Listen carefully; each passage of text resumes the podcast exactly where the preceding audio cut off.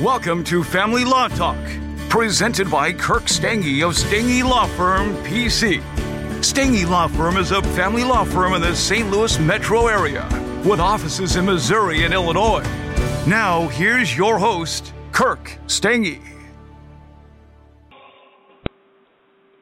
Welcome to Family Law Talk with Stange Law Firm. My name is Kirk Stange, a managing partner of Stange Law Firm. Uh, today's topic is divorce or bankruptcy first, which is a common topic that often comes up at our firm with, with clients and potential clients all the time. Before we get to the topic today, I should state that the choice of a lawyer is an important decision that should not be based solely upon advertisements, and that the information you obtain in this podcast is general in, in nature and may not apply to specific factual or legal circumstance. So that said, let's get back to the topic again, which is a common one, unfortunately, in this economy, which is do I get the divorce done first, or do I get the bankruptcy done first? This comes up every day uh, at our firm with, with clients and potential clients. It's just a common common situation in this economy, and I can tell you, in handling lots of family law cases with clients in this exact situation, the most common common viewpoint out of the gates is, you know, let's get this divorce done first. Uh, the marriage is bad.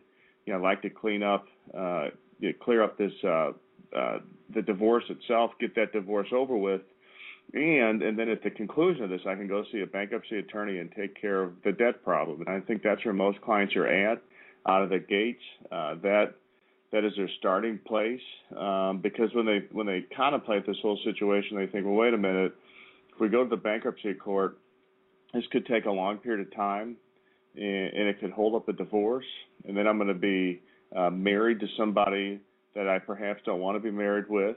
And and a lot of these individuals, you know, what they contemplate is if they do a bankruptcy, they're going to be looking at doing a joint bankruptcy, but that's tough uh, when you're when you're going through a broken marriage, a marriage where there's difficulties. Uh, to then try to work with somebody that you're about to divorce, and I think when presented uh, with with that kind of option, where most clients are coming from is let's get let's get the divorce done first. Uh, we can deal uh, with the debt situation later. Um, and what a lot of clients then do uh, to get the divorce done is what their inclination will be is, you know, they'll take on a lot of the debt, perhaps debt that they have no possible way of paying. Uh, it could be credit card debt. Uh, it could be a house that they're upside down on. Uh, could be things like lines of credit. Uh, maybe they're upside down on vehicles. And, and again, where a lot of these clients are coming from is they're thinking, you know what, I'll just take on uh, a lot of debt, debt that I know I can't possibly pay. And again, as soon as the divorce is done, the viewpoint is they'll go to bankruptcy attorney, um, uh, they'll wipe all of that debt, and, and then they'll be in a fantastic situation. At this point, uh, the divorce will have been complete, and on top of that, all the debt that they had, that debt, uh, if it's a Chapter 7, uh, basically, that debt is all extinguished. Uh, if it's a Chapter 13, they're on some kind of repayment plan. Uh, but then at the conclusion of that repayment plan, the debt's extinguished, and they think life at, at that point is really going to be pretty fantastic. Uh, the marriage will be concluded, and they have a fresh start from that vantage point. Again, the debt uh, will have been uh, extinguished uh, through the bankruptcy action. I think they got a fresh start in terms of of this debt situation. Sounds fantastic uh, to a lot of folks out there, and sounds pretty darn appealing. Uh, here's a dilemma, and here's a situation, and uh, I just point the listeners to two things out there that the listeners can read out there on the internet. First, we've got an article on our webpage known as FamilyLawHeadquarters.com. Uh, again, www.familylawheadquarters.com, and it deals with the issue of bankruptcy and you can read it because what happened is in 2005, um, under President George W. Bush, a new bankruptcy law was enacted called the Bankruptcy Abuse Prevention and Consumer Protection Act. And again, this this article is on FamilyLawHeadquarters.com. The date of the article is uh, July 21st, 2013, and the title is Bankruptcy and Divorce: The Enactment of the Bankruptcy Abuse Prevention and Consumer Protection Act and what it means. So, you know, to the listeners out there, go go to familylawheadquarters.com, read that article. It's a good synopsis of the law and a lot of the key key provisions as it relates to bankruptcy and divorce. But if you read that article, I think it's pretty eye opening for for a lot of uh, the listeners out there. And then uh, at the end of 2012 in Missouri, uh, a pretty important case came down on the issue of bankruptcy and divorce. The the case is Henderson versus Henderson. It's a Missouri Court of Appeals case. Uh, it's the Eastern District, which means it comprises the eastern part of Missouri. Uh, the date of the case is December 26, 2012. So this case came out a day after Christmas. Uh, the cause number is ED 98357. So the listeners out there, you could look up this case as well, Henderson versus Henderson. But but here's here's a deal, and here's kind of the moral of of this case. And, and, and a lot of this again is covered in the article on familylawheadquarters.com. But but the overall rule is this, and I guess I should just you know state as a preface and disclaim this, which is I'm a family law attorney. Uh, you know that's what I do. That's what my practice is limited to at Stange Law Firm. I am not a bankruptcy attorney. Uh, bankruptcy is not an area of law that I practice in, and, and I've got lots of good folks I refer bankruptcy cases to. So, for any potential clients out there, if you're looking for a referral to a bankruptcy attorney, I could certainly help you with that.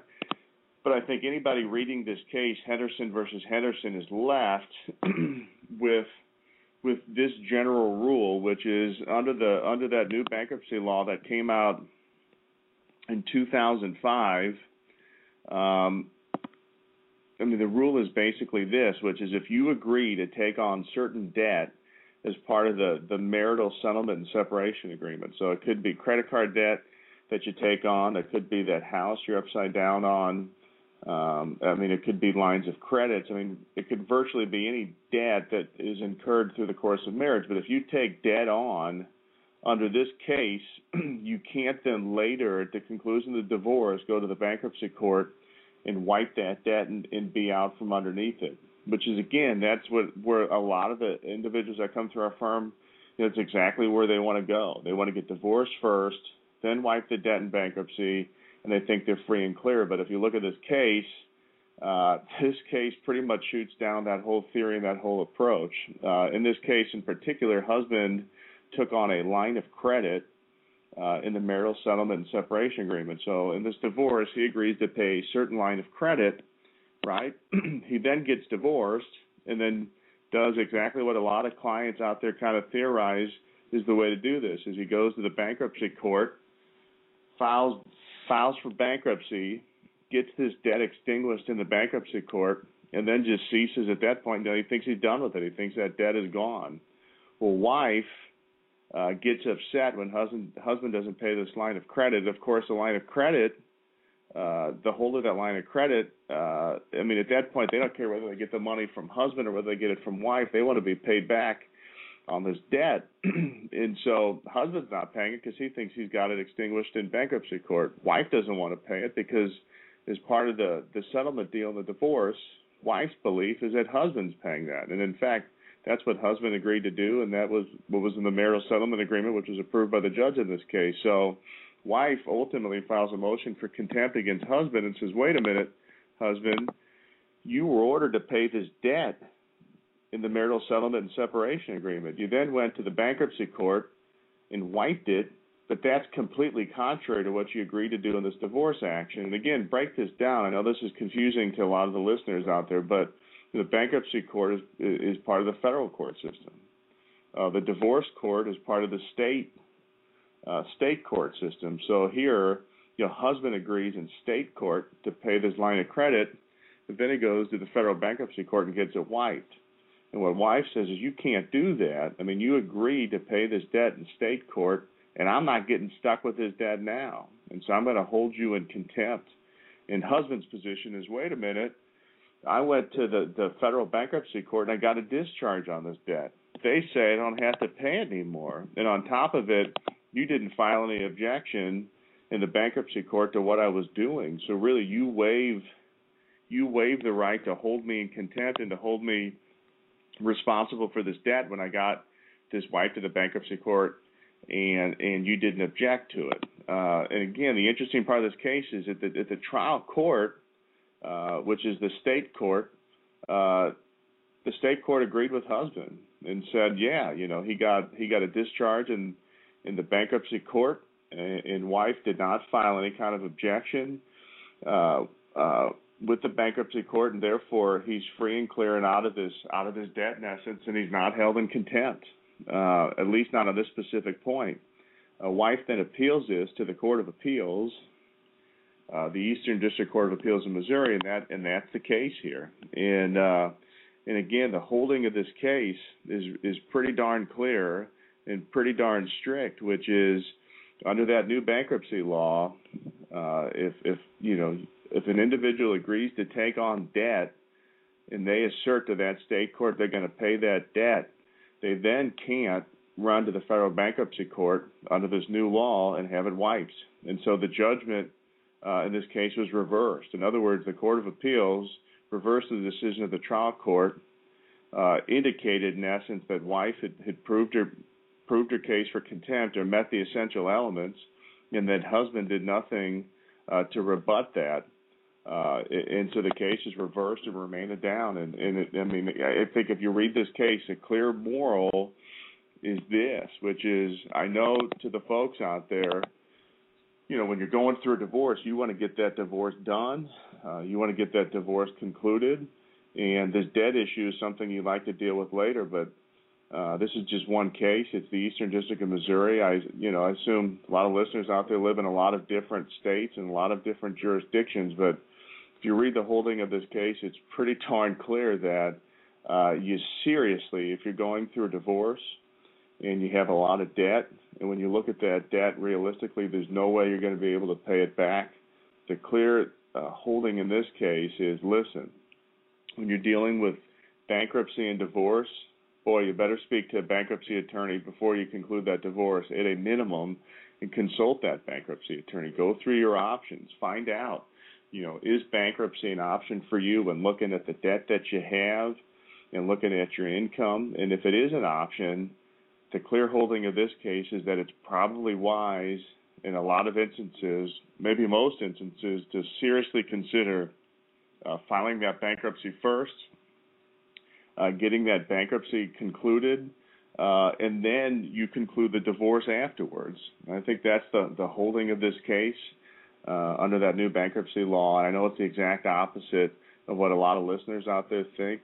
I think it's the exact opposite of what uh, I think a lot of people who've been involved in the legal process think because, you know, a lot of people are thinking pre 2005 when they're uh, analyzing these types of situations where you go after 2005 with this new law, you know, that key provision is you can't wipe uh, debt that that you agreed to take in a divorce action through a marital settlement and separation agreement. So again, listeners out there, see a bankruptcy attorney. If uh, if you've got a lot of debt, uh, see a bankruptcy attorney and make sure that you're doing the right thing. And, and while it might temporarily delay your divorce uh, to go through a bankruptcy action first. I mean, on the flip end, what you don't want to do is be in a situation where you've agreed to take a lot of debt that you couldn't possibly afford to pay, because under the holding of this case, uh, you could be stuck with it forever, and you might not ever be able to get out from underneath it. So, very critical, uh, very very critical that you speak with a bankruptcy attorney. And while you know you might be going through a divorce, and there might be a lack of trust, maybe some hard feelings with your spouse. Uh, I think a lot of attorneys out there would agree with me that one of the best ways you can take care of the debt problem is to put aside your differences temporarily with your spouse, file a joint bankruptcy, and wipe all that debt. Uh, and do that, and then and then get divorced, and and uh, and conclude your divorce that way. And the beauty of that is, then when you get divorced, if you've done a seven, for example, there is no debt. So when you draft the marital settlement and separation agreement, if you've gotten a discharge, there's no debt to even deal with, which makes that divorce so much easier to solve because a lot of these cases turn into a fight in terms of who's going to take the debt in these types of cases. But if you did a seven, you wiped out the debt. That's one less one less thing there is to fight about. And then on the flip end, let's say you do a bankruptcy and it's a Chapter 13. And a Chapter 13, of course, is a repayment plan where uh, you you know the debtor agrees to pay a certain percent of the debt owed over a period of time, uh, in essence, in exchange for that debt being extinguished. But if it's a Chapter 13, for example, the terms of that Chapter 13 can be incorporated into the marital settlement and separation agreement. And then there's consistency. In other words, then what was ordered by the bankruptcy court is the same thing being ordered by the state court in that marital settlement and separation agreement. So, again, to the folks out there, to the listeners out there who are going through a divorce but have lots of debt, see a bankruptcy attorney. It's totally worth the consultation. Uh, even though you might be in a rush to get the divorce done, make sure that when that divorce is concluded, you're not agreeing to take on debt that you couldn't possibly afford to pay. All right, well, that concludes our episode of Family Law Talk with Stange Law Firm today. We'll see you next time with our next episode. Thank you very much. Thank you for listening to Family Law Talk with Kirk Stange. Visit StangeLawFirm.com for more about today's topic or to put Stange Law Firm to work for your family today.